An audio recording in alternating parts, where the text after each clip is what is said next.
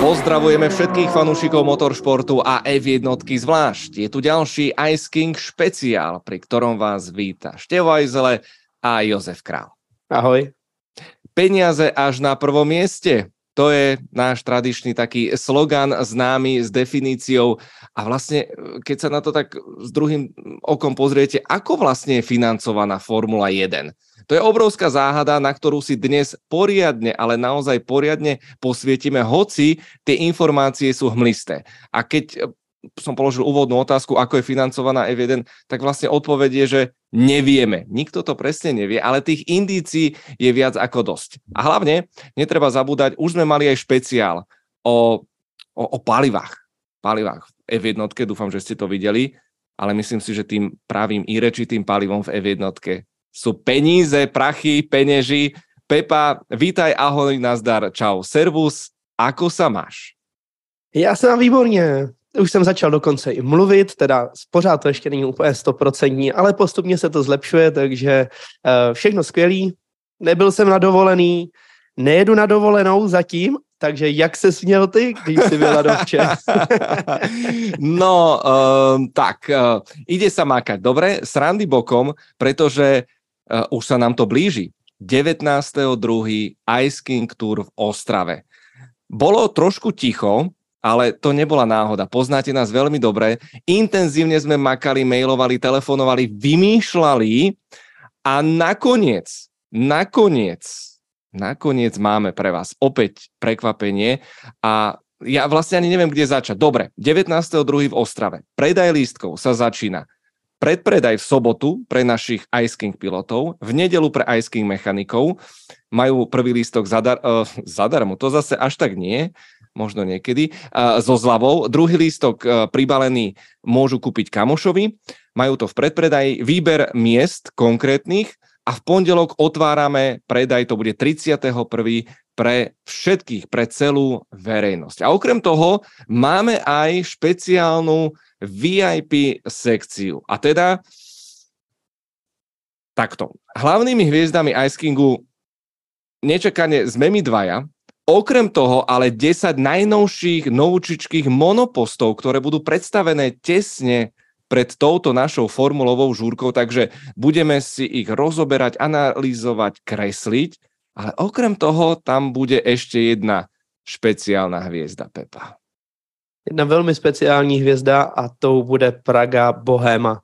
To znamená Hypersport, který vlastně Pragovka představila na konci minulého roku. Je to vůbec taková, dá se říct, no bude to vůbec první československá premiéra, protože to auto oficiálně nebylo ještě v podstatě nikde vidět, takže tam ho budeme mít opravdu v té reálné podobě přesně tohle auto, který vidíte na té fotce v takovéhle krásné tradiční Praga modré barvě, takže to tam, to tam rozhodně bude, no a je to samozřejmě další výzva speciálně teda pro pro držitele lísků VIP, uh, eh, už tam bude trošku těch sekcí víc, takže dejme tomu VIP Gold a VIP Silver, tak uh, vlastně tito držitelé těchto těch dvou skupin tak budou mít dokonce možnost si do toho auta nejenom si ho vyfotit, ale dokonce si do ní sednout opravdu. No.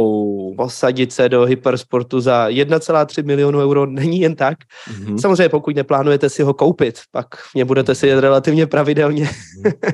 ale tohle auto tam opravdu bude mít na pódiu. Takže taková krásná premiéra ve spojitosti i s Ice King a Formuli 1, to si myslím, že stojí za to vidět.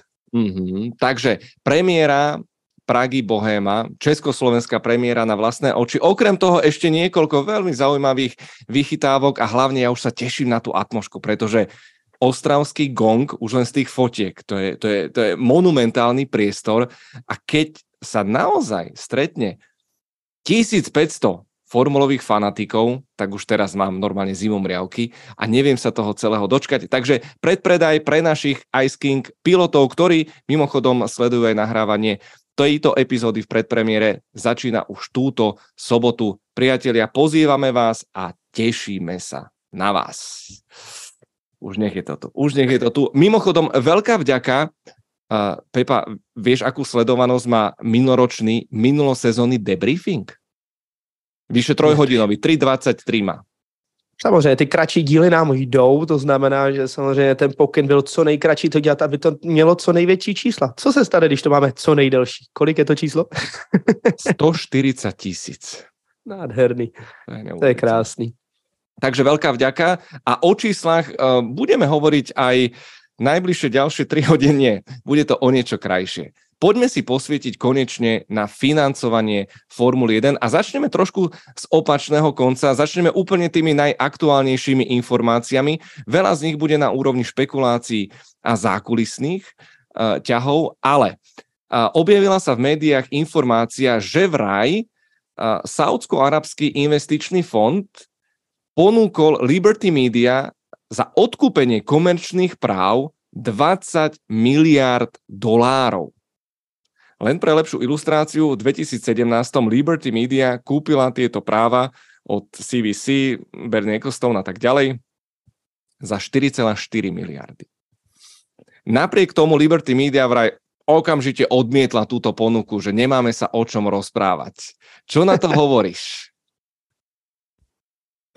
Pro mě už tohle je normálně, to už je jenom číslo, to už podle mě ani nejsou peníze, protože to jsou takový makročísla, kteří v podstatě si člověk už pořádně ani nedokáže nějakým způsobem představit, ale samozřejmě, když se podíváme na ty nejvíc fungující společnosti na světě, tak opravdu toho hodnocení nějakým způsobem tam už dneska Formule 1 spadá. A to je podle mě naprosto úžasný a jenom to potvrzuje to, že, že Formule 1 prostě přitahuje nadále všechny fanoušky, sponzory, partnery a přesně ty peníze na prvním místě, o tom se budeme bavit, takže na zá, na, zároveň na to si můžeme odpovědět, že samozřejmě i generuje ty peníze, to znamená, že ve chvíli, kdy eh, Liberty Media nechce prodat za takovouhle naprosto brutální, brutální sumu, Formule 1, to znamená, že na tom i nějakou tu brutální sumu musí vydělávat. Mm. Takže to jenom potvrzuje vlastně tu kvalitu a tu zdravost toho samotného šampionátu, což je podle mě strašně důležitý a strašně dobrý pro budoucnost vůbec Formule 1 jako takový.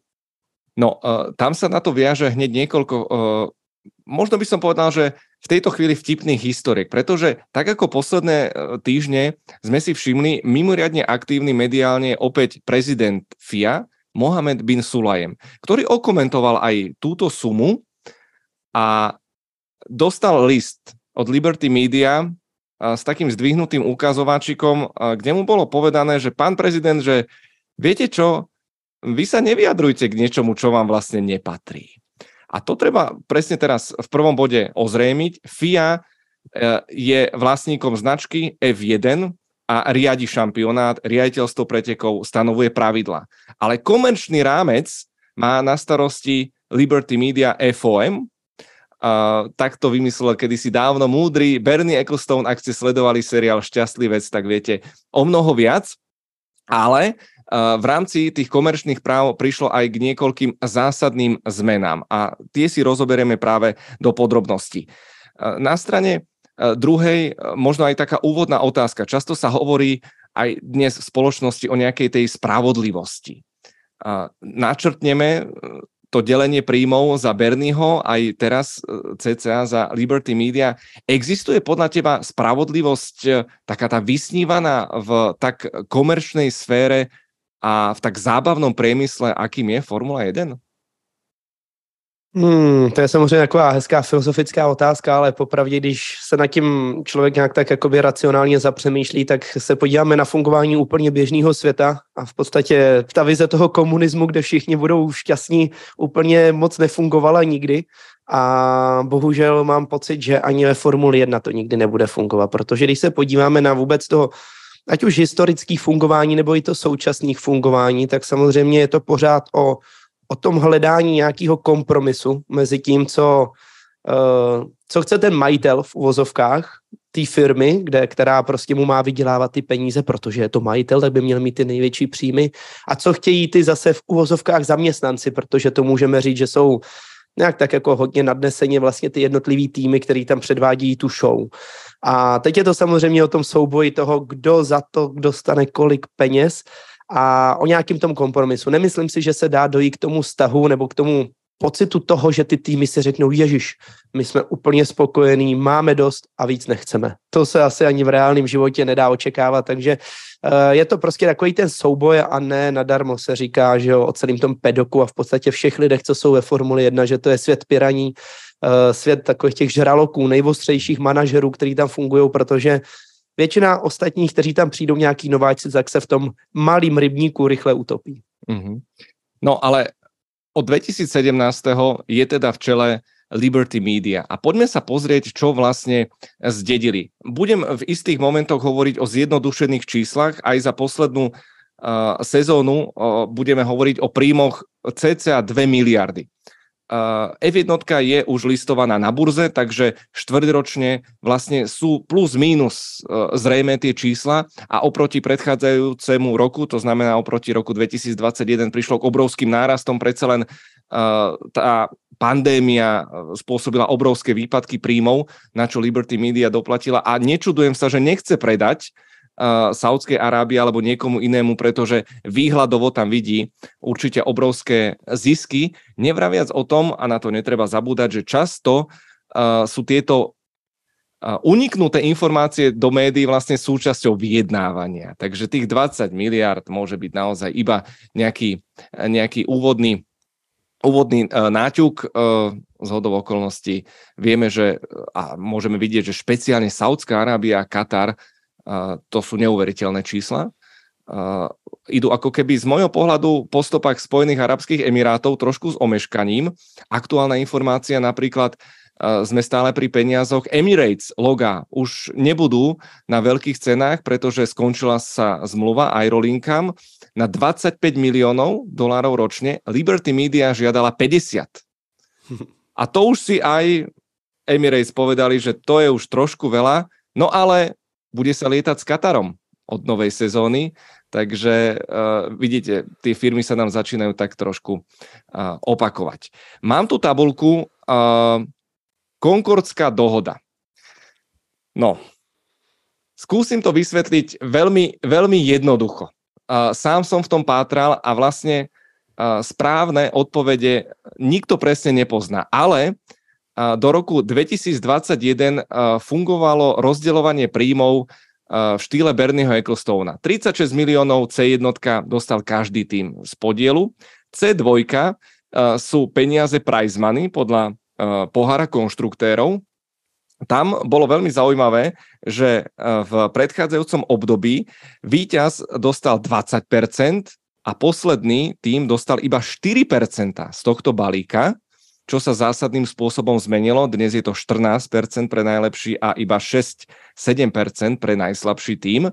Všimnite si, 68 miliónov dolárov dostávalo Ferrari ako tradičná značka, akože bez Ferrari by F1 proste nebola tak príťažlivá, takže mali dohodnutý tento bonus.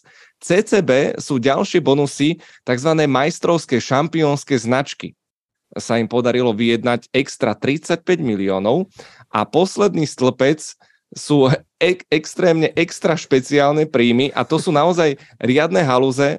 Uh, Williams, chudobný príbuzný, to bolo vyslovene, že cena útechy. Uh, Bernie Ecclestone uh, venoval Frankovi Williamsovi, že 10 miliónov, tradičná značka Williams. To bolo v minulosti. Red Bull získal 35 miliónov, pretože podpísal Concordskú dohodu, tú predchádzajúcu, ako prvý. Tradičný Bernie Ecclestone, proste rozdeluj a panuj, získaj niekoho, dvoch dôležitých hráčov na svoju stranu a ostatní sa potom pridajú. No a pre mňa najvtipnejší poplatok bol Mercedes, ktorý vlastne uh, si dohodol s Berným, že a teraz dobre počúvajte, to bolo dávno ešte pred uh, hybridnou turbo érou. Tak uh, vyjednali si uh, s Berným, že keď získame dva tituly konštruktérske po sebe, tak dostaneme 35 miliónov extra. Vtedy, keď sa to vyjednávalo, bol Mercedes, tuším, 5. 6. éra uh, Michala Schumachera a Nika Rosberga. No a pozrite sa, prišla obrovská dominancia a takýto mešec peňazí priamo do Mercedesu. Pepa, tvoj komentár na bývalé fungovanie. Je vôbec spomenul som tú spravodlivosť, ale toto so spravodlivosťou alebo akou tak nejakou vyrovnanosťou nemalo absolútne nič spoločné. No tak jak se to vezme? Protože když se na to podíváme, tak v podstatě každý z těch týmů si mohl nějakým způsobem tam prolobovat nějakou tu svoji výhodu nebo ne. To znamená, že vlastně všichni začínali na nějaký stejný startovní čáře, No ale pak samozřejmě to už bylo o té politice, o tom lobbingu a o tom zpříznění vlastně s Bernie Michaelstonem a to, jak on si to tam vlastně stavil, jak chtěl. Uh, popravdě, když se na to podíváme, tak samozřejmě dá se říct, že je to nespravedlivý. Na druhou stranu menší týmy nikdy nějakým způsobem úplně, jak to říct, netrpěli. Ono to vypadá, protože samozřejmě na první pohled ty, ty velké značky dostanou strašně moc peněz a každý si řekne, no jo, jenom že je to automobilka, oni dostávají mnohem víc peněz, takže už je nikdy v životě uh, ty menší týmy nemůžou dotáhnout. To je podle mě jakoby první a jediný reálný argument, který je správně, protože vlastně to, to je něco, co, to, co vlastně dlouhodobě všichni chtěli odbourat ve Formuli 1, aby se vlastně jakoby zrušilo. Problém je ale, že když se na to podíváme z pohledu těch automobilek a z pohledu těch nejlepších, dejme tomu, tak eh, v ten moment vy vlastně, pokud budete Ferrari například, pokud budete Mercedes dneska, tak budete nadávat na to, proč vlastně vám berou peníze, když jste ten nejlepší tým a má to jít do toho nejhoršího týmu. Je to, je to taková ta strana, obou straná ta mince, kdy prostě každá strana eh, na to kouká trochu jinak. A nevím, nedá se říct, že by to bylo úplně nefér. Já jsem nějakým způsobem vždycky toleroval a ctil to, co vlastně Bernie Ecclestone nastavil. Protože mi přišlo, do určitý doby teda, dejme tomu, eh, než úplně to bylo trošku zcestný, tak do té doby si myslím, že Bernie to dělal velmi dobře. Bez Bernieho prostě by Formule 1 doteď mohla být nějakými dalšími garážisty, možná by to ani nikdy nevyrostlo do tohohle obrovského kolosu, do kterého se to dostalo.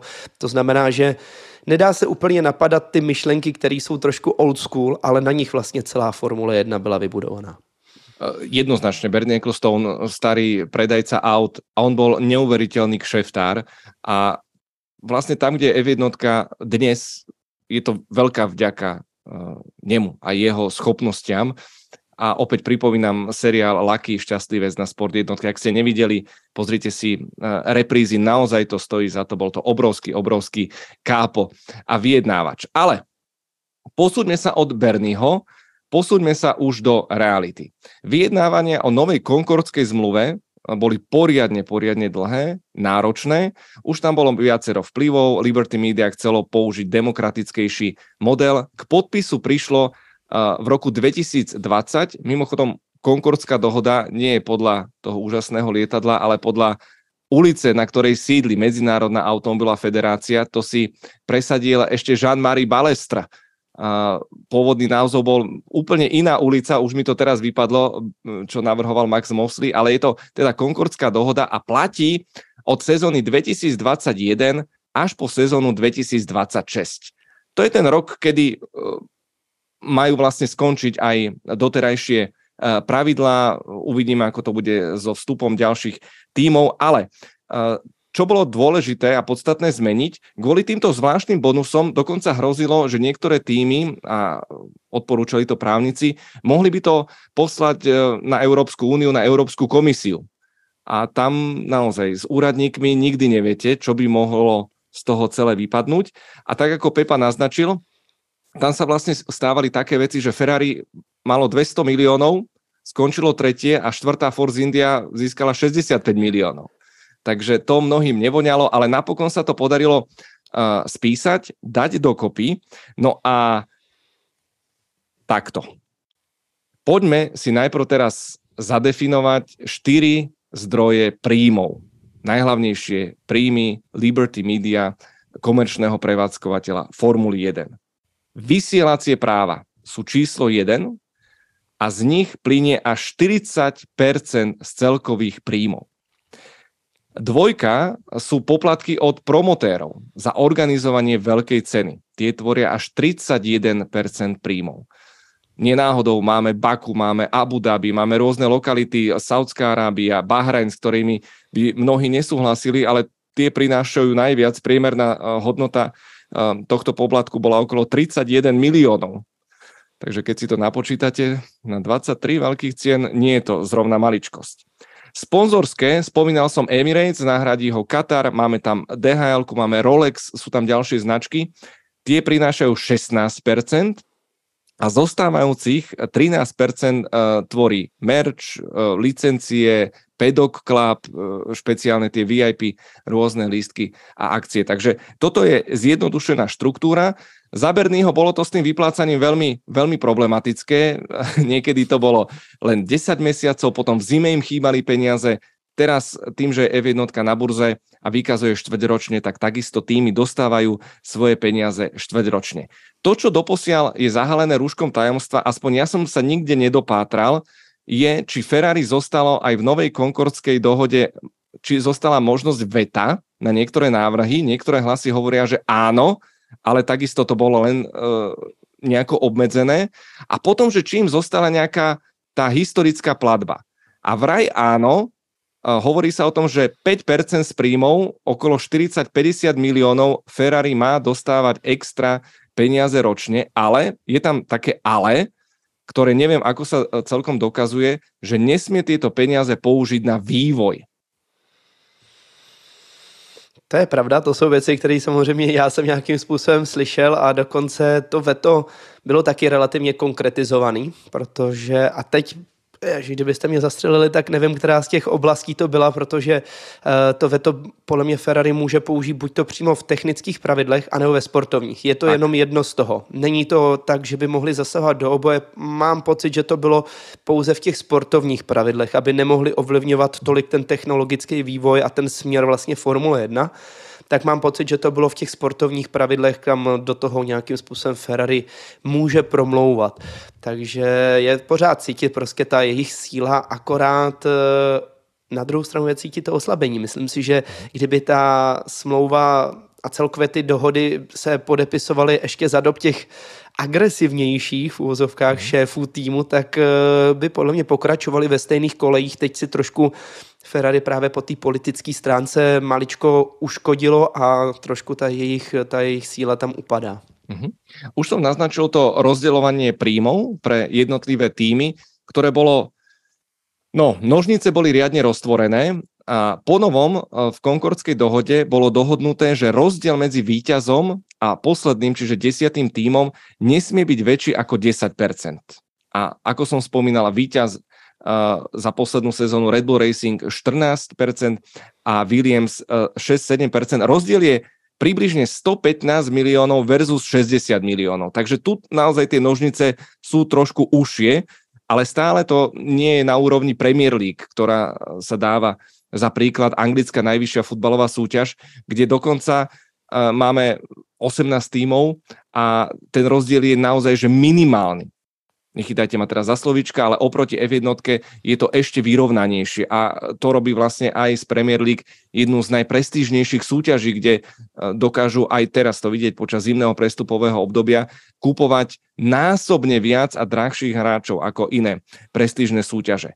V tomto prípade za minulú sezónu sa bude rozdielovať balík približne na úrovni 800 miliónov čo nie je maličkosť. Veľa sme o tom hovorili počas sezóny, že treba súboj Alpine versus uh, uh, McLaren, štvrtá priečka v pohári konštruktérov, tak podľa týchto prepočtov by to malo byť na úrovni 8-9 miliónov.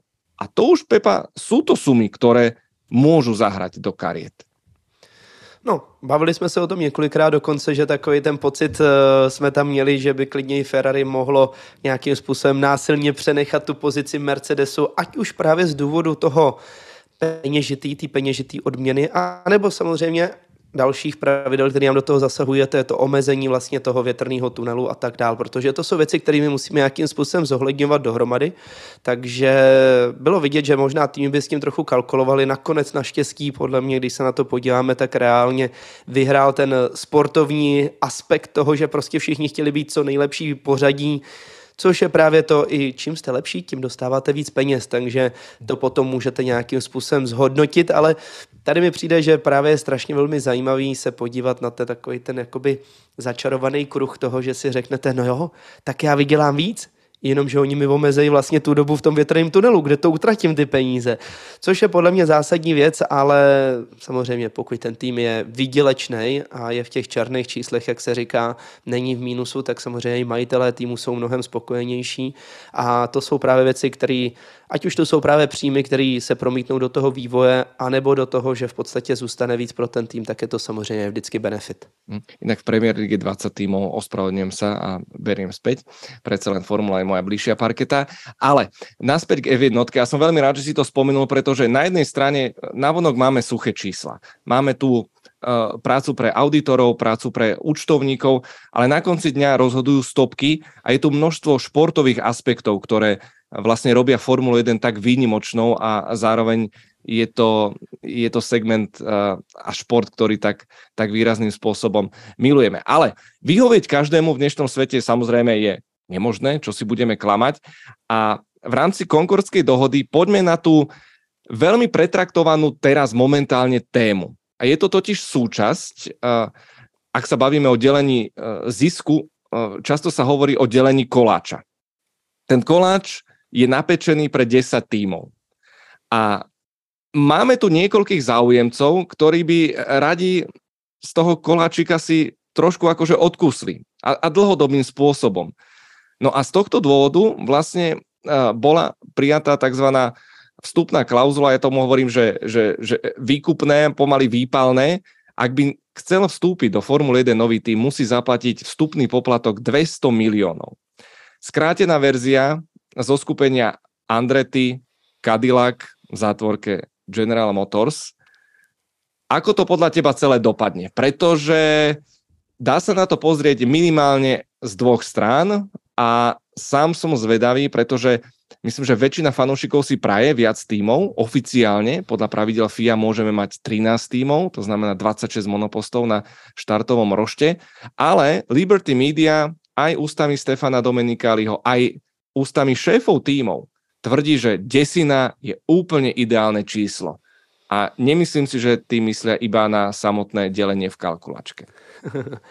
No popravdě, když se na to kouknem, tak uh, já už od začátku jsem říkal, že mi to přijde taková hodně zvláštní rozehraná hra, která spíše politická a popravdě uh, k tomu všemu, když si připočteme i vyjádření současný vlastně prezidenta FIA Bensulájema, tak uh, je to divoký, je to prostě takový, že on, on se sta, začal stavět do role uh, takového nejvyššího šéfa, který si tam vlastně dělá cokoliv. Nakonec už je teďka Liberty Media se vyjádřili vyloženě oficiálně, což bylo takový to přesně, už si sám říkal, jako je ten zdvižený první prstík jako nahoru a to pohrození, že by taky jako už měl držet jazyk za zuby a s proměnutím nekecat do všeho, co přijde okolo.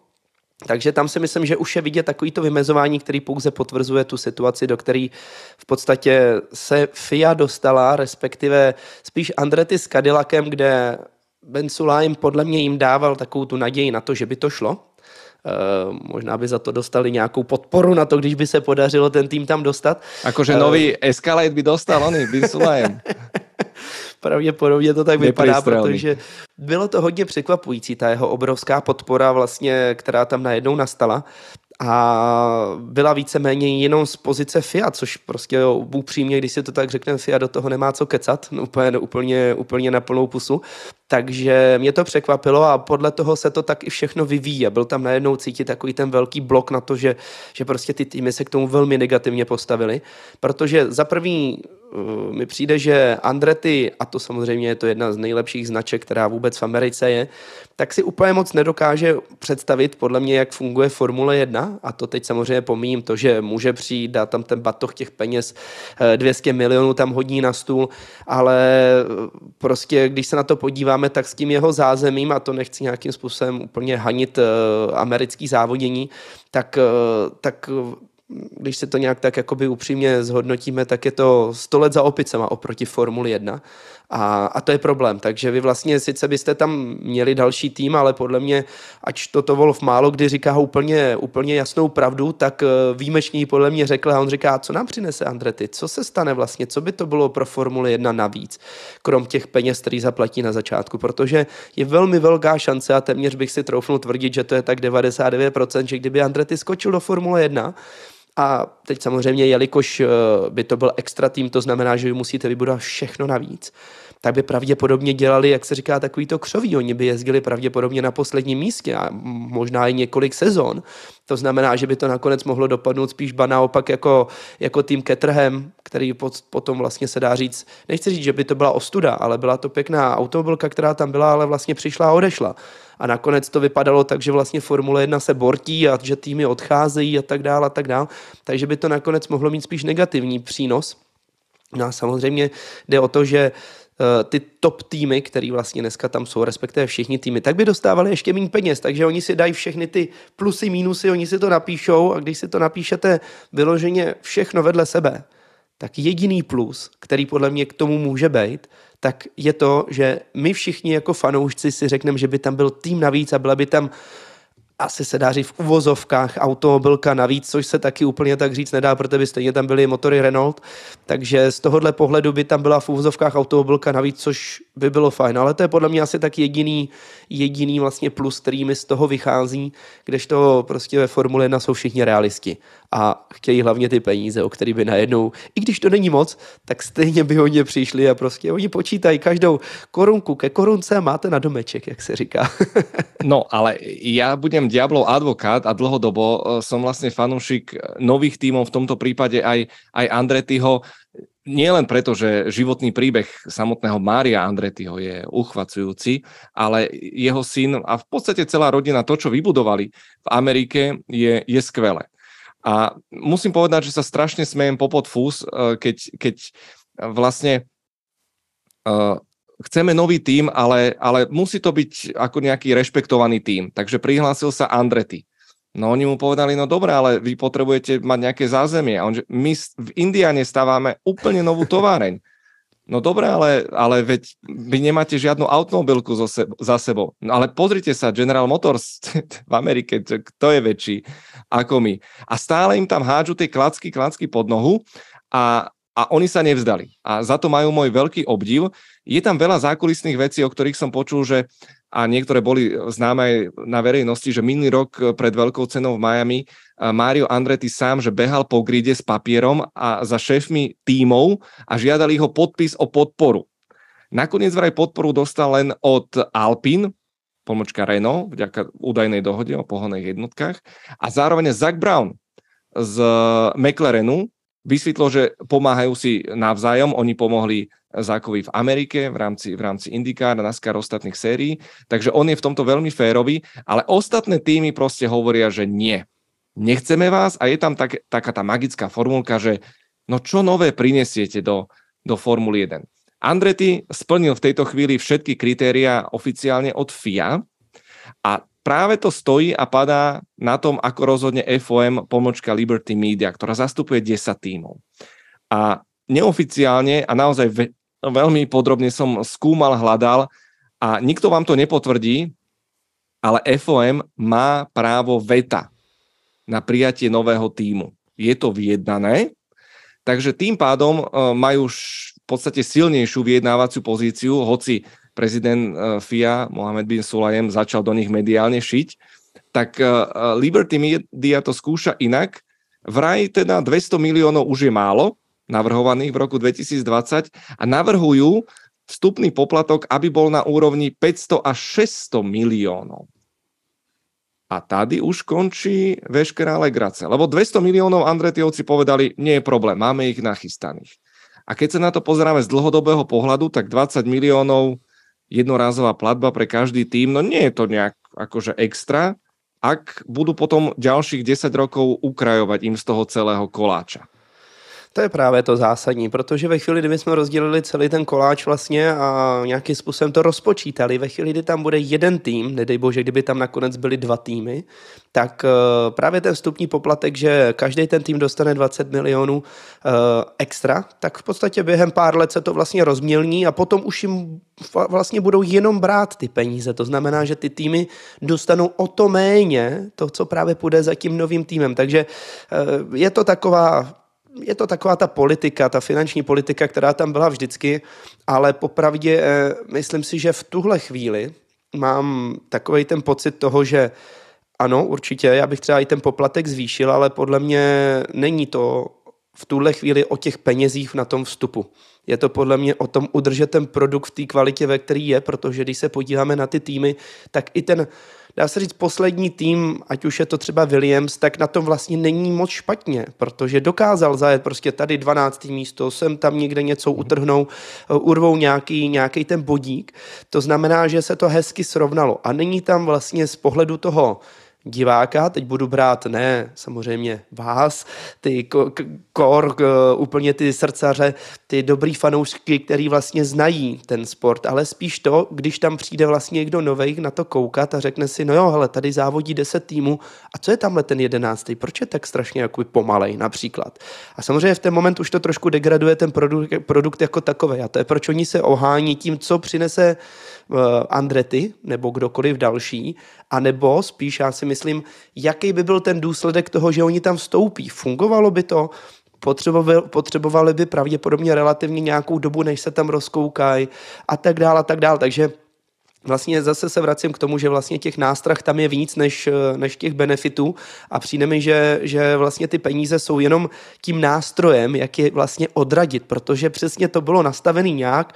Všichni si říkali, no, tak do Formule 1 vlastně nikdo dneska vůbec nechce, takže tam prostě nasázíme nějaký čísla, nějaký podmínky. On je stejně nikdo nesplní, protože vlastně nový tým je nereálný postavit. No jenom, že Formule 1 začala být velmi sexy, ať už z pohledu toho, že se závodí a chtějí to sledovat vlastně všichni fanoušci a diváci, při, přicházejí noví fanoušci, ale zároveň ty týmy dneska dá se říct, že nejsou v mínusu, což je strašně důležitý si říct. A, a to jsou podle mě aspekty, které najednou právě ať už je to přesně to srovnání s Premier League, dneska koupit eh, tým v Premier League je v podstatě nereálný. Každý by ho chtěl, protože všichni no, vědí, no, no tak těch, z těch velkých hráčů, dejme tomu.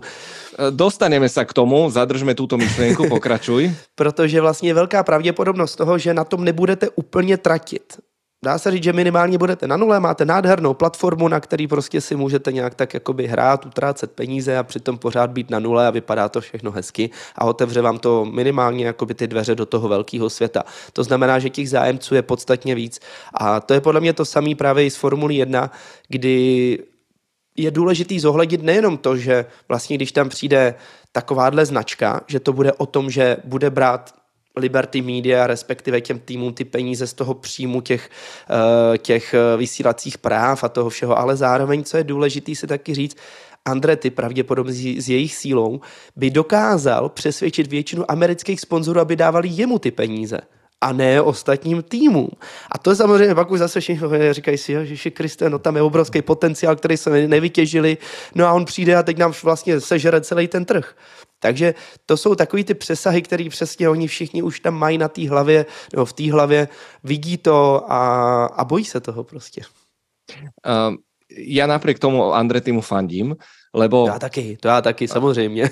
lebo uh, chápem argument súčasných tímov, ktoré tvrdia, ale pozrite sa, za ten vzostup z najväčšej časti môžeme my, pretrpeli sme aj ťažké časy. A z hodou okolností nemusíme vôbec chodiť do ďalekej minulosti, poďme 5 rokov dozadu. Na pokraji krachu bol Zauber. Na pokraji krachu Williams. Force India, však Vijay Malia ten neplatil, neviem koľko. Spomente si na, na špekulantov uh, Lotus. Uh, čo tam e, Kimi mu dlhovali neviem koľko rokov eš, ešte peniaze, rozpadnutá továreň. McLaren na tom finančne nie je stále vôbec ideálne. Aston Martin, automobilka takisto, nič moc. Takže uh, ono, na jednej strane je tam vidina uh, veľkých príjmov, podľa mňa, významným spôsobom do kariet zahral vlastne rozpočtový strop, ktorý bol schválený a toto je ten zásadný rozdiel oproti 2010, keď sme mali troch nováčikov, či to bol Virgin, Caterham alebo HRT, tebe celkom známy tým, takmer si to podpísal. A tieto týmy boli oklamané. Max Mosley slúbil, že bude rozpočtový strop, ktorý sa mu nakoniec uh, pretlačiť nepodarilo a všetky tri týmy v podstate to bolo jedno trápenie a jedno veľké fiasko. Doba sa zmenila, najjednoduchšou cestou je odkúpiť tým. A tu by som veľmi rád uh, zdôraznil a dal to do perspektívy. Uh, typni si, za koľko kúpila investičná skupina Dornton Capital Williams. Čo to bolo? Pred dvomi rokmi?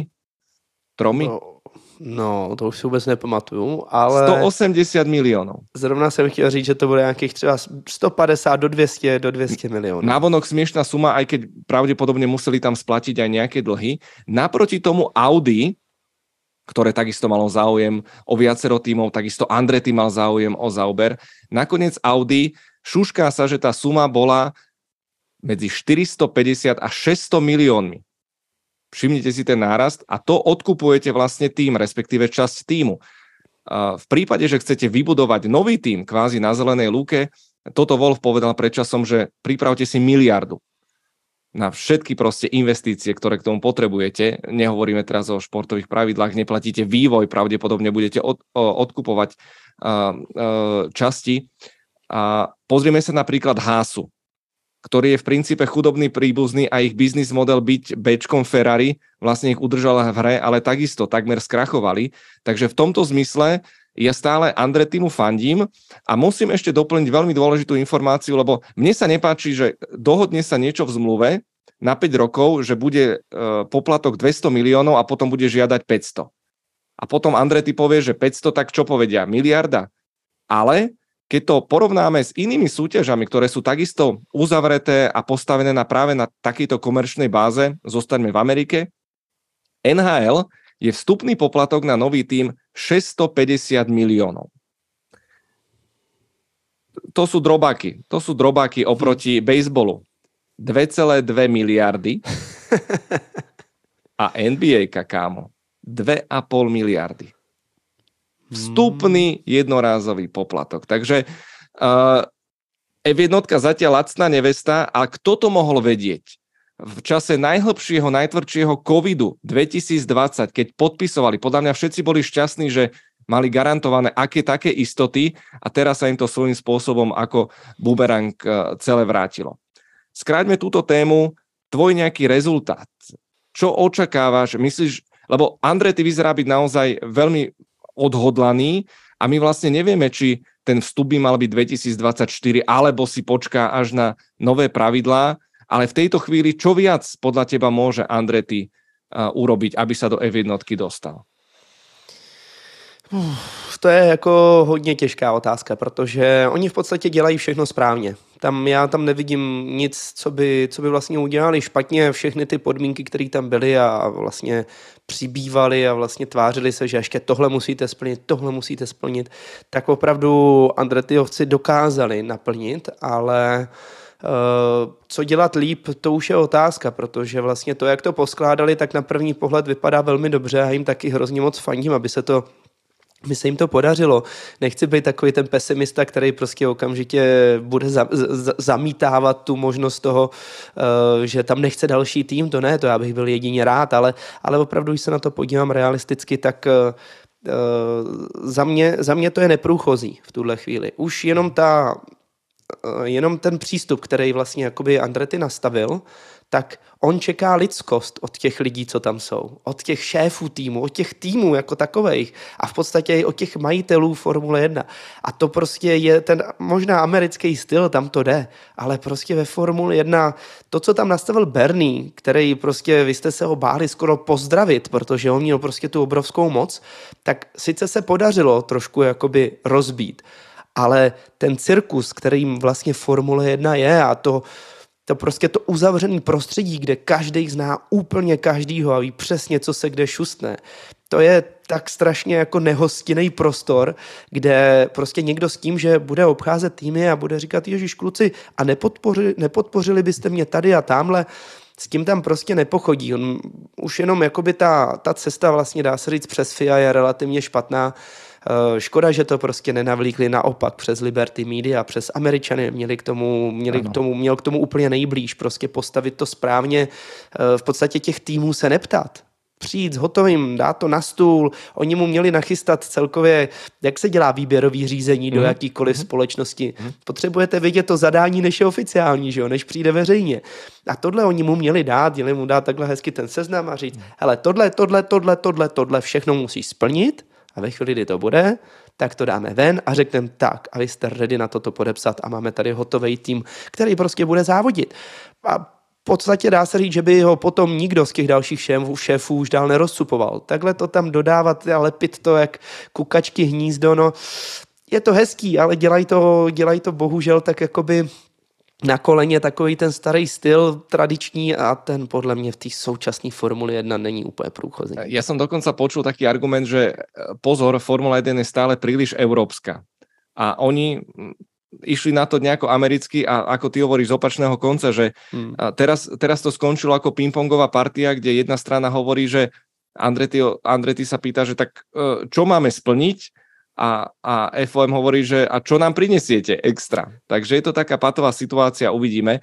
A mimochodom ďakujem za, za dôležité upozornenie od jedného nášho pilota. Ak som spomínal tie vstupné poplatky v iných súťažiach, netreba zabúdať, že je tam aj 30 tímov oproti desiatim web jednotke, takže to delenie funguje e, trošku, trošku inak, ale, ale ten nárast z tých sranda, keď, po, keď to prvýkrát povedali, že 200 miliónov vstupný poplatok pred tromi rokmi, tak ja si hovorím, že to sa zbláznili, že ale samozrejme dáva to logiku a chápem tomu špeciálne, ak je nejaká spoločnosť e, kotovaná priamo na, na burze, tam môže vzniknúť naozaj veľmi nepríjemná panika.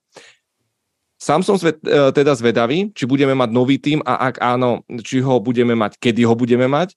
Padla tu ešte jedna výborná otázka v diskusii, ak sme sa rozprávali o tom delení príjmov, že z čoho vlastne zarába Medzinárodná automobilová federácia.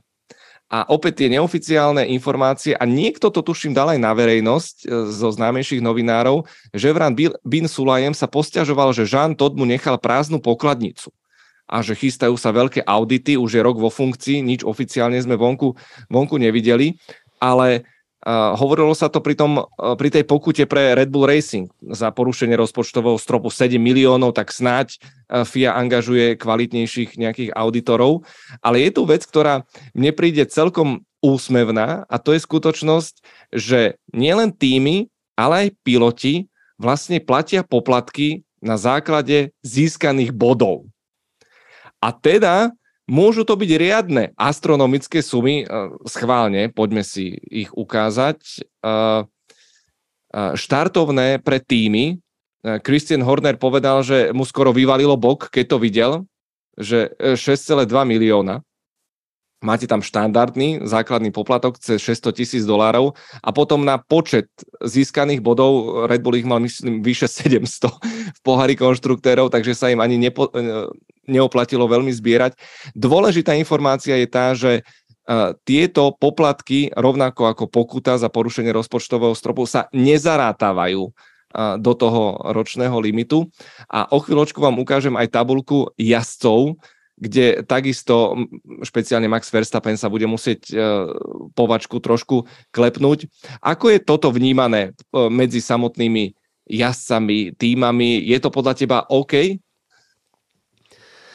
Je to složitý, protože samozřejmě v momentě, kdy vy chcete, a dá se říct, dá se to nějakým způsobem stáhnout vlastně na tu situaci, že je to nějaký poplatek, který vy musíte zaplatit, abyste vlastně dostali licenci. Tu závodní licenci, to znamená uh, super licenci, kterou vlastně dostává každý ten pilot. A zároveň ten tým vlastně má dejme tomu, jakoby star, startovní licenci. Musíte mít licenci, abyste se mohli přihlásit do toho šampionátu, musíte být nějakým způsobem jakoby oficiální, uh, jakoby tu entry kartičku, takovou, kterou prostě používáte, abyste se tím prokazovali. Takže to je věc, která vlastně tam je a to je ten základní poplatek. To, co potom je extra, je samozřejmě složitý, ale nevím, jestli se to jakoby dá obhájit, ale, ale v podstatě jde o to, že samozřejmě zase se musíme podívat zpátky na ten začátek toho dělení těch příjmů. A prostě to jsou věci, které jsou udělaný tak, že ve chvíli, kdy vy dostáváte peníze, tak zároveň z nich i nějaký peníze zase zpátky odevzdáváte. A musíte nějakým způsobem nasytit celý ten systém jako takovej. To prostě je relativně přirozený. A, a z tohohle důvodu právě se dá říct, ano, prostě tak když ten tým vyhraje, dostane prostě, dejme tomu nějakých, eh, teď dám číslo 60 milionů, 60 eh, milionů a z těch 60 milionů 6 milionů prostě odevzdá FIA, která se vlastně celou dobu, po celou dobu té sezóny, přes celý ten rok starala o to, aby dohlížela na to, že vlastně nejenom ten váš tým získá ten titul a má legální auto, jezdí na správných okruzích a tak dále, ale ona zároveň dohlížela i na ty ostatní, aby vás vlastně neobelhali.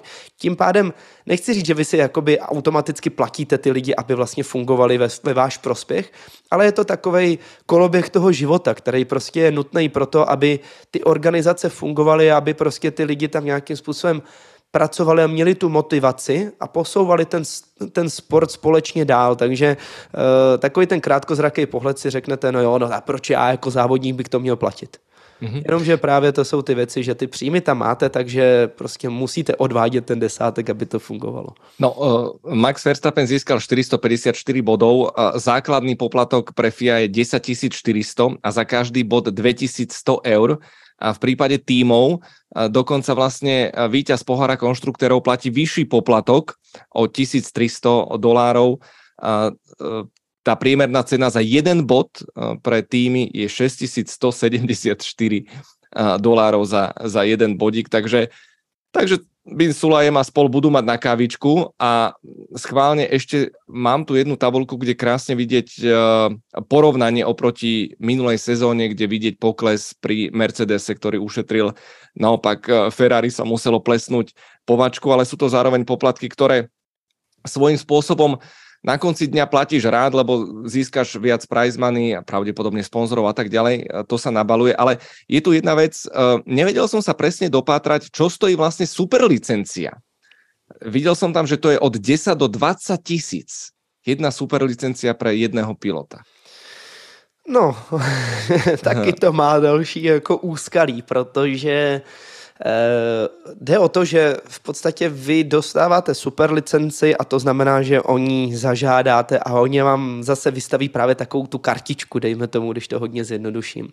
Což je ten nějaký, dejme tomu, poplatek, který vždycky se zohledňuje podle toho, eh, jestli už jste ji měli, neměli, z jaký licence vlastně upgradeujete a tak dále, tak dále. Takže eh, těch, jakoby, ten klíč je relativně jakoby jednoduchý. Ale co je další finta, která samozřejmě eh, v tom není zohledněná, tak je to, že oni vám jen tak nedají super licenci. Není to tak, že byste se prostě přihlásili a řekli, hele, já jsem tady Franta Omáčka a chtěl bych jednu super licenci. To úplně tak nefunguje. Vy musíte opravdu absolvovat předtím uh, ty nějaký, dejme tomu, juniorský testy, najezdit uh, určitý počet uh, kilometrů, v, mo- v monopostu Formule 1, mít nějakou historii, teď všechno se jako prochází, vy to tam všechno dokládáte a je to dost složitý proces vlastně k tomu, aby vůbec obhájili to, že chcete získat právě super licenci. Samozřejmě k tomu ještě se pojí další, další mm, dejme tomu, jakoby doktorský testy, ty, ty zdravotní testy, dejme tomu, a, a všechny ty náležitosti, které už samozřejmě musíte absolvovat na jakoukoliv jinou další licenci. Takže ono se to všechno tak nějak jakoby nabalí, ale ten jako takový poplatek eh, je relativně, relativně jakoby nízký. Co je zajímavé, tak samozřejmě vy máte několik stupní těch, stupňů těch licencí, to znamená super licence je absolutně nejvyšší a vlastně super licence funguje pouze ve Formuli 1. To je vlastně speciální licence čistě právě pro Formuli 1, aby se s tím dalo nějakým způsobem takhle eh, to potom jakoby zhodnocovat víc, to jsou právě ty čísla, které jsme viděli, to, jak jednotlivý pilot ve Formule 1 platí víc, protože v podstatě ostatní piloti se dá říct, že neplatí víc. Tam jsou fixní poplatky, protože potom máte licenci typu A, typu B, typu C. To jsou vlastně jakoby další ty licence, ty, ty levely, které jsou. To C je vlastně národní licence, nemůžete závodit nikde jinde. A je vlastně ta nejvyšší licence toho, dejme tomu, toho mezinárodního závodění, kromě Formule 1. No a samozřejmě každý ten poplatek, tam se bavíme o tisících euro, nejdete do deseti tisíc, myslím si, že Ačko, Ačko je podle mě tři tisíce euro, pokud se nepletu. A, a ty poplatky zase, zase to jde za FIA, takže je to vlastně další jeden z těch, z těch příjmů, že v podstatě jakýkoliv motorsport vy a vlastně elektrosport, protože i Formule E tam potřebujete mít závodní licenci, tak eh, v podstatě každý ten závodník platí tomu autoklubu, eh, který vlastně jako pod který spadá v té dané zemi a ten potom platí zase dál do FIA, respektive dostává i nějaký peníze zase od FIA, ono to má všechno takovou jako krásnou, krásnou jako, hm, jak to říct, takový zašmodrchání toho všeho, aby vlastně nikdo vůbec nevěděl, kolik těch peněz tam, kde se točí. Mm-hmm. Inak, čo sa zmluv, provízií, vyjednávaní, tomu sme venovali špeciálny Ice King v minulosti, takže pripájame, pripájame link, ale schválne, Pepa, ty máš aký typ licencie? Ja mám Ačko. Ty si Ačko. Mm-hmm, mm. Ačko, Bčko, záleží, protože jak samozřejmě každý rok eh, záleží, kterou, kterou zrovna potřebujeme, protože každá ta série požaduje jiný vlastně jakoby ty úrovně. Například ve Formuli 2 nesmíte mít nic jiného než Ačko. Takže je to vlastně odstupňovaný ve Formuli 3, ještě můžete mít Bčko. Takže to jsou, tak jsou takový ty jakoby poměry, no již možná už taky ne, možná už to taky změnili. Ono se to po každý mění, takže, takže je to takový člověk v tom, tu byrokracii musí taky vnímat nějak, tak to jako všechno, všechno hlídat. Většinou to ale za vás dělá i tým. Pokud máte samozřejmě smlouvu s týmem, tak oni to řeší všechno, prostě jedou a, a vlastně hlídá to za vás opravdu tým, aby to všechno odpovídalo, aby to bylo správně, aby všechno bylo včas zaplacený. Mm-hmm, takže, takže z tohohle pohledu vlastně většinou to máte i ve smlouvě že vlastně ten tým vám pokrývá všechny ty náklady na tady ty, řeknu, jakoby extra výdaje, které jsou ale velmi nutné pro to, abyste vůbec mohli vůbec přijít s tou helmou a sednout si do toho závodního auta. Dajme zo pár pikošiek a dostávame sa, myslím si, že k jednej z posledných podtém celého financovania Formuly 1 a to sú platy jazdcov. Samozrejme veľmi atraktívne. V minulosti sme mali v top rebríčkoch špeciálne Michala Schumachera, ktorý patril k najlepšie zarábajúcim športovcom spolu s Michaelom Jordanom napríklad, potom už tam boxery prišli, rôzni golfisti. V aktuálnom rebríčku Forbesu, kde na prvom mieste Lionel Messi, druhý je LeBron James, žiadneho pilota Formuly 1 nemáme, ale máme predbežný odhad platov pre nasledujúcu sezónu. Je veľmi vtipné sledovať e, dĺžka e, trvania kontraktu tam, kde je plusko, je možnosť opcie. Všimnite si Lance Stroll, e, dĺžku trvania kontraktu. Ten kontrakt je otvorený. A najlepšie zarábajúcim pilotom je Max Verstappen, 55 miliónov dolárov. To sú cifry, ktoré sú neoficiálne, a samozrejme jedna vec je plat, druhá vec sú bonusy a tretia vec sú komerčné spolupráce, kde konkrétne napríklad Lewis Hamilton patrí úplne k dominantným postavám vďaka viacerým hodnotným partnerstvám, ale schválne mňa zaujíma jedna taká vec, že ako je to s bonusmi. Lebo to, že má pilot nejaký bonus za majstrovský titul, je v podstate jasné a logické a, a určite to je suma v miliónoch. Uh, našiel som, že Sebastian Vettel počas pôsobenia v Red Bulle mal klauzulu 500 tisíc uh, za víťazstvo a, a to mi krásne normálne zapadlo do seba, mal 25 tisíc, uh, ak zajazdil najrýchlejšie kolo v pretekoch. A presne si pamätám niekedy, že na neho ten roky ešte kričal, že nemusíš na to tlačiť a on tuším v predposlednom kole ho to tam pustil. A sú aj takéto drobnosti naozaj v hlavách tých pilotov počas jazdenia, že počíta sa každá korunka, a možno každé euro aj na této úrovni? No, no to vypadá hodně zajímavé, protože když se podíváme na, tady, na ty sumy, které tam lítají, že o desítky milionů euro tam zpátky, tak uh, si všichni řeknete, no jo, tak každý vlastně pilot Formule 1 bude extrémně bohatý jenomže opravdu to spíš tak řeknu, jakoby vypadá na první pohled, protože se dá říct, že když vezmeme třeba prvních deset, tak eh, ano, ty si dokážou opravdu Formuli 1 zařídit ten život, že je, že je na, velmi, velmi, velmi nadstandardní a vydělají tím spoustu peněz. Akorát potom ta druhá polovina už na tom není úplně tak optimálně a je to z toho důvodu, že vlastně většinou ty jezdci, kteří tam jsou delší dobu, teď můžeme, můžeme říct klidně Max Verstappen, Lewis Hamilton, to je podle mě krásný příklad, oni přišli a měli za sebou nějaký závazky, protože vlastně do té doby, než se dostanete do Formule 1, tak samozřejmě někdo za vás musí platit eh, celou tu vaši kariéru, která nestojí málo peněz a samozřejmě většinou ještě v té době vy jste relativně ochotní se tomu manažerovi, dejme tomu pomyslnému, ať už je to firma nebo nějaký jedinec, jako je například Nikola Stott, který vlastně má největší takovou tu manažerskou firmu eh, na, na to manažování těch eh, mladých talentů a je například právě manažerem Charlesa Leclerca, tak uh, na začátku vy jste ochotní mu podepsat, že mu dobře, budete platit celý život eh, do budoucna, už třeba dejme tomu 30% z toho vašeho, z těch všech vydělaných peněz, který vlastně vy vyděláte. A nejenom to, vlastně mu musíte ještě zaplatit to všechno, co pravděpodobně do vás nainvestoval předtím. Takže než to splatíte, teď mu pořád musíte vyplácet těch 30%, tak určitý, určitý množství těch pilotů, kteří přišli do Formule 1 a závodili v těch horších týmech nějakou dobu, tak opravdu se neměli moc dobře. Opravdu to bylo takový, že i když to vypadá, že vydělají tady na první pohled 3-4 miliony euro, s tím se dá docela slušně vyžít, myslím si, že to nejsou úplně malý peníze, jenže ono reálně se k ní vůbec nic nedostalo. Že opravdu ten, ten manažer v uvozovkách vám to prostě vlastně jakoby veme všechno a vy jediný, co máte možnost zkoušet prostě sehnat si nějaký takový jakoby ty partnery, ale i z toho on vám hodně ukrajuje. Takže když se na to podíváme, tak eh, první deset, ano, ty určitě vydělávají velký peníze. Už většinou jsou i delší dobu ve Formuli 1, tím pádem splatili všechny závazky a to, že dávají manažerovi 30% z té celkové sumy, pořád jim zůstane hodně. Ale ta druhá polovina tam není vůbec na tom úplně ideálně. A to nemluvím potom dál, protože většina takových těch uh, ostatních sportů, když řeknu, ať už je to právě hokej, fotbal nebo cokoliv dalšího, tak uh, se dá říct, že ty už i ty junioři nebo ty mladí prostě potenciálně budoucí ty hvězdy, které budou, tak už s tím dokážou vydělávat nějaký peníze, ale dá se říct, že v podstatě ve Formuli, ve Formuli 3 nevyděláte ani korunu, a ba naopak, opravdu to musíte všechno schánět ty partnery a spát do toho všechny ty peníze zpátky, tak eh, ve Formuli 2, pokud byste měli vydělat něco, tak musíte být opravdu, eh, musíte mít velký štěstí, abyste to krásně poskládali a všechno to tak vyšlo, abyste si z toho dokázali vydělat nějaký ty peníze a ušetřit.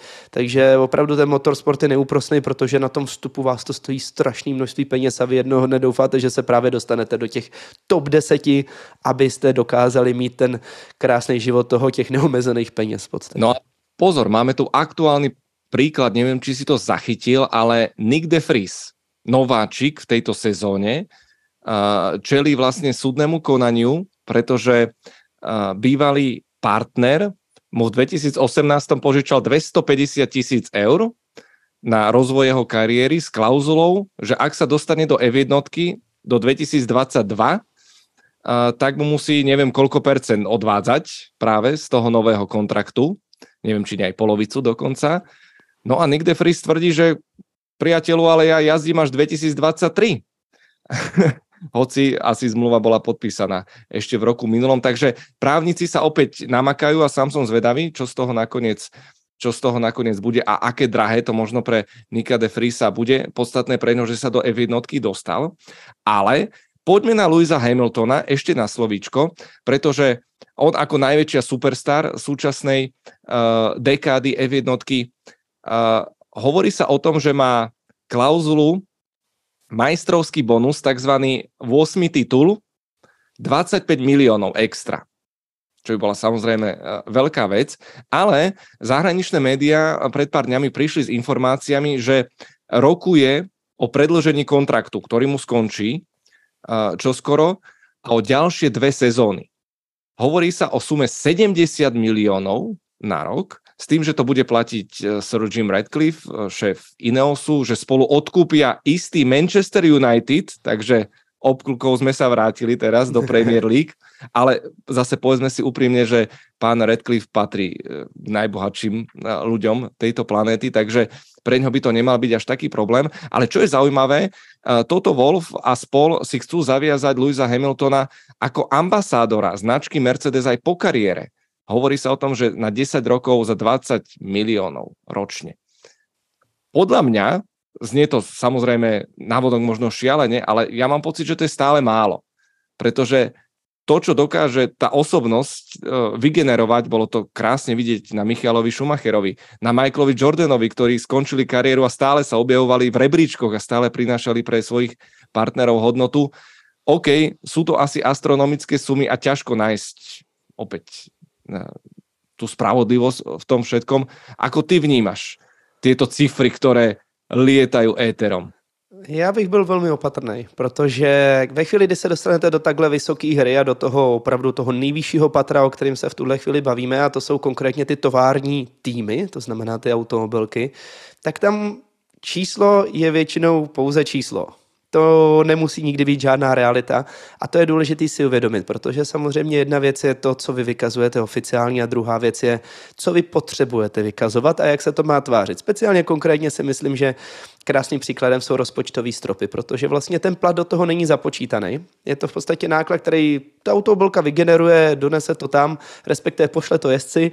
No a ten jezdec, eh, samozřejmě nechytejte mě za slovo, to v igelitkách donosí zase zpátky. Zase to budeme muset zmazat. Cashback v igelitkách v jednotke. No, ano, to říkám som... jako v českoslovenštině, že jo? Neříkám to radši v angličtině, aby jsme neměli ještě větší průšvih, protože... Nebol som pri tom, ani ja som nebol pri tom, ale Počul som. Já jsem, to, já jsem to taky jenom slyšel, že jo, z dálky, rozhodně to není naše myšlenka, cokoliv tady řekneme, pouze tlumočíme, uh, jak se to říká, zdroje pod videem. Eh, toto nie jsou investičné odporučení. Takže ty, ty varianty tam prostě jsou a ne úplně nadarmo se říká, že jo, o Formuli 1, že uh, je to, zase, zase, zase to radši řeknu v češtině, taky jsem to slyšel, není to moje myšlenka, uh, že je to největší pračka na peníze na světě, protože prostě ty čísla, které se tam generují, nikdo neví, kolik stojí vlastně chod jednotlivých týmů. Nikdo vám to nedokáže spočítat. A je zajímavý, že dřív se říkalo, že to stojí 600, 700, 800, možná miliardu klidně, že stojí vlastně chod toho týmu. A najednou máme rozpočtový stropy 135 milionů a všichni se do nich vejdou úplně v pohodě. Neuvěřitelné, nikoho nevyhodili. Přesně. Pohodě jsou. Pak si člověk tak jako sedí a říká, ty mě to úplně nevychází, ty počty. Ale prostě tak to někdy je. To znamená, že ty věci, prostě ty automobilky konkrétně, oni s tím umějí prostě točit a dělat velký kotrmelce a právě i ten plat těch jednotlivých jezdců, myslím si, že ty čísla jsou přesně na první pohled malý, na druhý pohled možná velký, protože si říkáte sakra, tak jestli se to vrací zpátky do toho vývoje, co s tím budou dělat ty menší týmy, tak eh, ty proti tomu asi nemůžou úplně bojovat. Takže vlastně i ten rozpočtový strop je mm, mm, tak nějak jakoby trochu nabouraný, ale díky bohu za něho, aspoň, že se to nějakým způsobem kontroluje a podle mě ty kontrolní orgány by měly jít dál, měly by jít právě i na nějaký ten, nechci říct úplně strop výplaty těch jezdců, ale spíš to, aby právě se zamezovalo tomu odtoku těch peněz různýma dalšíma směrama, tak, což samozřejmě už je zásah do nějakého osobního života a tak dál, což je velmi složitý. Takže proto říkám, všechny ty čísla je důležitý brát trošku s nadhledem a trošku s odstupem, neponořit se do nich úplně a říkat, že to jsou konkrétní fakta, protože ty fakta ve směs v podstatě vůbec nikdo nezná a možná si říkáte, když jste šéfem týmu, že znáte alespoň ty svoje, ale těch ostatních neznáte na tož Formuli 1 ale 25 tácov za najrychlejšie kolo podľa mňa Fetelovi vyplatili. Pamätám si toho Kimiho v Lotuse, on mal vlastne bonus za každý jeden bod a tam si myslel Lotus, že získa možno 20 a získal tuším 250, ale, ale mali s tým potom veľk, velikánsky problém. Na záver dotkneme sa sponzoringu samotných tímov a je to taký trošku oslý mostík, ale, ale asi nie je náhoda, že zrazu minulej sezóne ja som bol tiež z toho vyjavený, myslím, že až 7 z 10 tímov malo medzi sponzormi kryptomeny a teda Domček z Karat sa e, rozpadol veľmi silným a nepríjemným spôsobom. Takisto Ferrari prišlo o, údajne o dvoch veľkých partnerov, približne za 50 miliónov. Z informácií, ktoré som zohnal, Williams prišiel o 7 z 24 sponzorov. Časť bola samozrejme naviazaná na Nikolasa Latifiho a jeho rodinu. Ako ty vnímaš tieto správy, lebo F1 rastie, sme vo veľkom rozkvete a toto je niečo, na čo treba podľa mňa upozorniť, že tak ako niečo stúpa, tak nie je možné do nekonečna, aby to, aby to celé išlo, hoci Liberty Media vyzerá, že naozaj zakešujeme úplne na všetkom. Ako ty vnímaš tieto správy o lebo na jednej strane je to tradičné, výmena sponzorov, nových partnerov, part, niektoré končia, na strane druhej treba doplniť, že Williams vyhral súd s spoločnosťou Rocket, mal by dostať odškodné v desiatkách miliónov. Takže opäť je to špecifický kolorit. Prečo vlastne značky chcú byť súčasťou Formuly 1? Dalo by sa povedať, že e, v prevažnej miere majú to byť globálne značky, ale vidíme množstvo lokálnych partnerov, špeciálnych lakovaní a naozaj asi zdôrazniť to podstatné, že F1 už je tak vysoko a tak drahá, že nie je pre každého, ani z tých prostě obrovských značiek. Je to tak, já to vnímám spíš tak, že v tuhle chvíli vlastně byl tam takový jakoby převrat a přerod samozřejmě na základě té uh, neúplně oblíbený a spíš bych řekl jakoby velmi špatný války, která nastala a bojkotu vlastně jednotlivých uh, těch ruských firm, kdy samozřejmě jedna věc je, že ať už to bylo třeba Kaspersky přímo u Ferrari, tak to jsou jakoby konkrétně ruské firmy, tak uh, samozřejmě spousta dalších firm, které se tváří, že nejsou ruský, ale ty peníze tam ruský byly. To znamená, že ono se to musí opravdu všechno nějak tak pročistit a, a, a samozřejmě má to dopad na spoustu dalších i třeba subdodavatelů, kteří dodávali do Ruska a těžili z toho hodně peněz a nakonec eh, nedokážou zvládnout uplatit právě takovýhle sponzorský firmy, eh, sponzorský závazky. Takže z tohohle důvodu si myslím, že tam byl právě takový ten relativně velký převrat, který se počase asi zastabilizuje protože Formule 1, jak už jsem jednou říkal, je podle mě relativně sexy už právě pro ty partnery, ať už z toho důvodu, že vy chcete být vidět, to znamená na tom globálním trhu prostě ve chvíli, kdy máte tu samolepku na tom autě, myslím si krásným příkladem uh, tým Haas a Gene Haas, který říkal, ale my jsme vstupovali do Formule 1, uh, eh, v podstatě první dva, tři roky mi zaplatilo uh, celý to fungování Formule 1, jenom to, že já kamkoliv jsem přišel po tom světě, vzal jsem za kliku, tak oni říkali, Ježíš, vy jste ten pan Haas, co, co má vlastně ten tým ve Formuli 1 a všichni se mnou najednou začali jednat a ty obchody mimo Ameriku vlastně na všech ostatních velkých trzích se mu rozjeli natolik, že vlastně mu to vygenerovalo to, co potřeboval dát do Formule 1. Takže to si myslím, že je krásným příkladem toho, proč vlastně partneři chtějí být ve Formuli 1, protože eh, když se ještě potom podaří nějaký nádherný lakování a ještě není zakázaná, zakázaná reklama na alkohol, tak dneska, když se řekne Martiny, tak samozřejmě to jsou prostě věci, které lidem zůstávají na, na, na paměti, v paměti a, a, a vlastně ty, takový ty asociace s tím, čemu fandíte, tak vlastně vás to přitáhne i k tomu třeba, abyste si něco od nich například koupili, když je tam hlavní partner a tak dál, což je jeden ten pohled toho, B2C, toho vlastně prodeje tomu koncovému zákazníkovi, že tam máte tu reklamu, to podle mě uh, funguje, ale popravdě si myslím, že mnohem větší přidanou hodnotou dneska už je to, že vlastně se dostáváte do toho velmi prestižního světa, kterým se vlastně Formule 1 stala. To je právě to, že když máte tu samolepku na tom autě, tak vy ani nechcete, aby ta vám generovala ten zisk, ale jenom tu prestiž, kterou vám to udělá, že prostě tam přijdete a řeknete, víte, já jsem partner ve Formuli 1, tak to vám tak extrémně zvedne ten kredit, že vlastně je to potom až téměř nevyčíslitelná hodnota, o kterou vás to posune nahoru a proto ty týmy jsou ochotní, respektive ty partneři jsou ochotní zaplatit těm týmům takový šílený peníze za každý ten rok, za tu mikrosamolepku, kterou na to auto nalepí.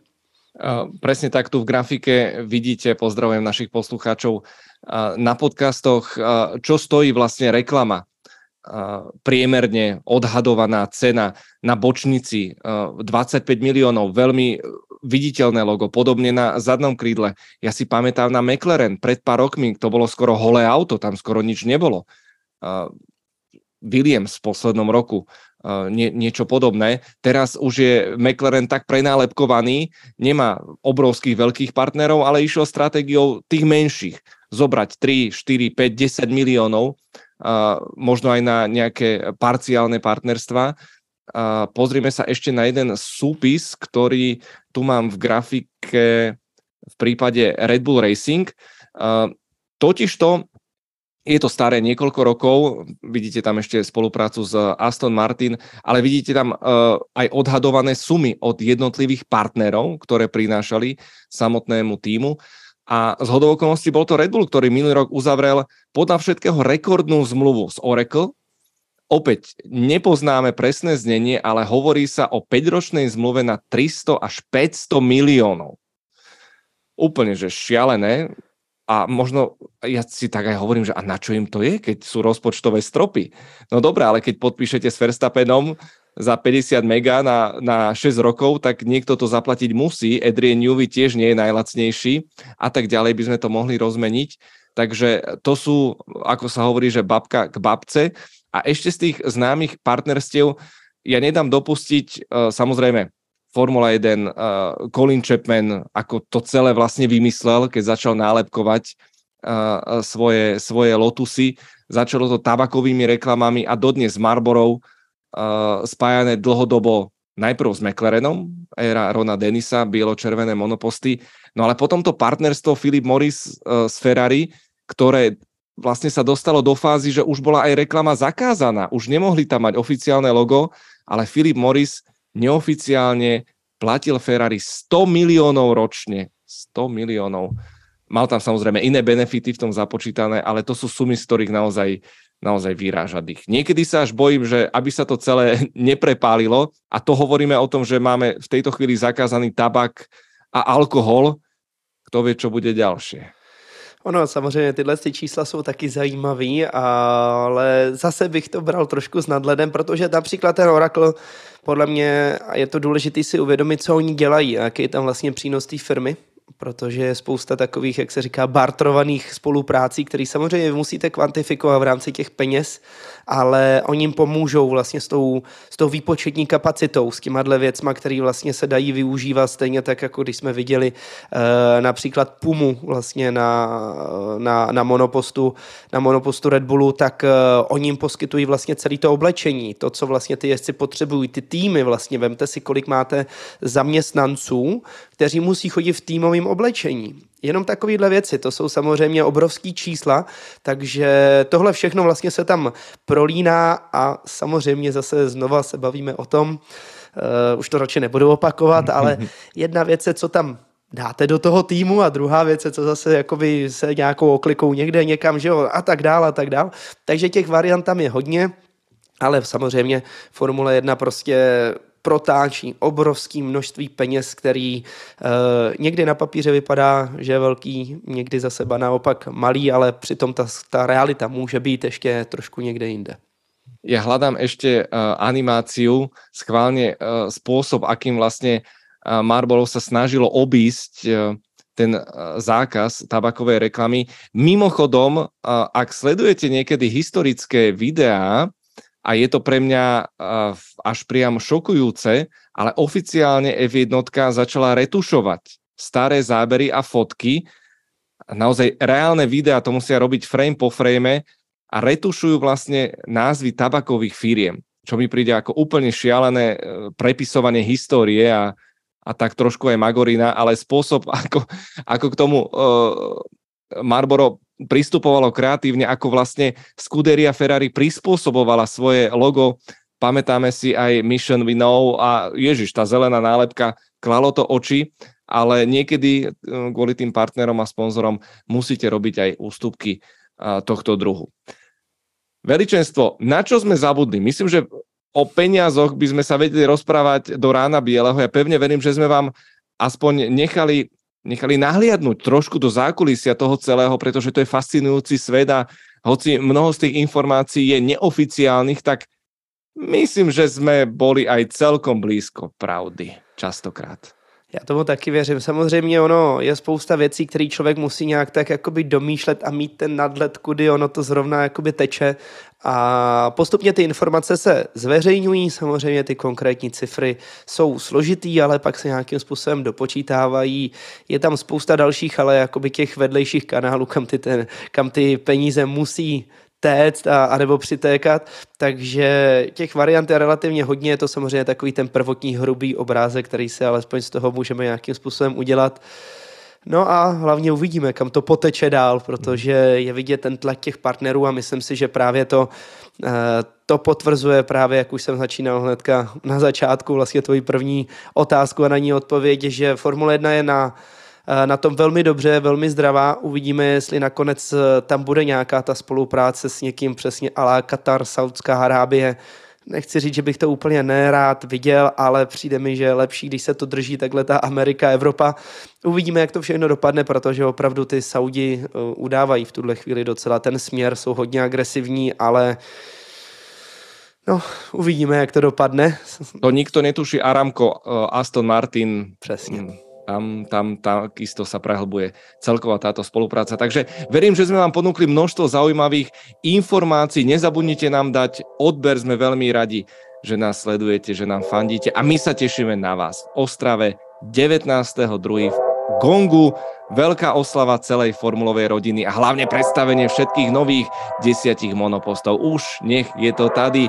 Všetko dobré žela Števo aj zle a Jozef Král. Mějte se krásně.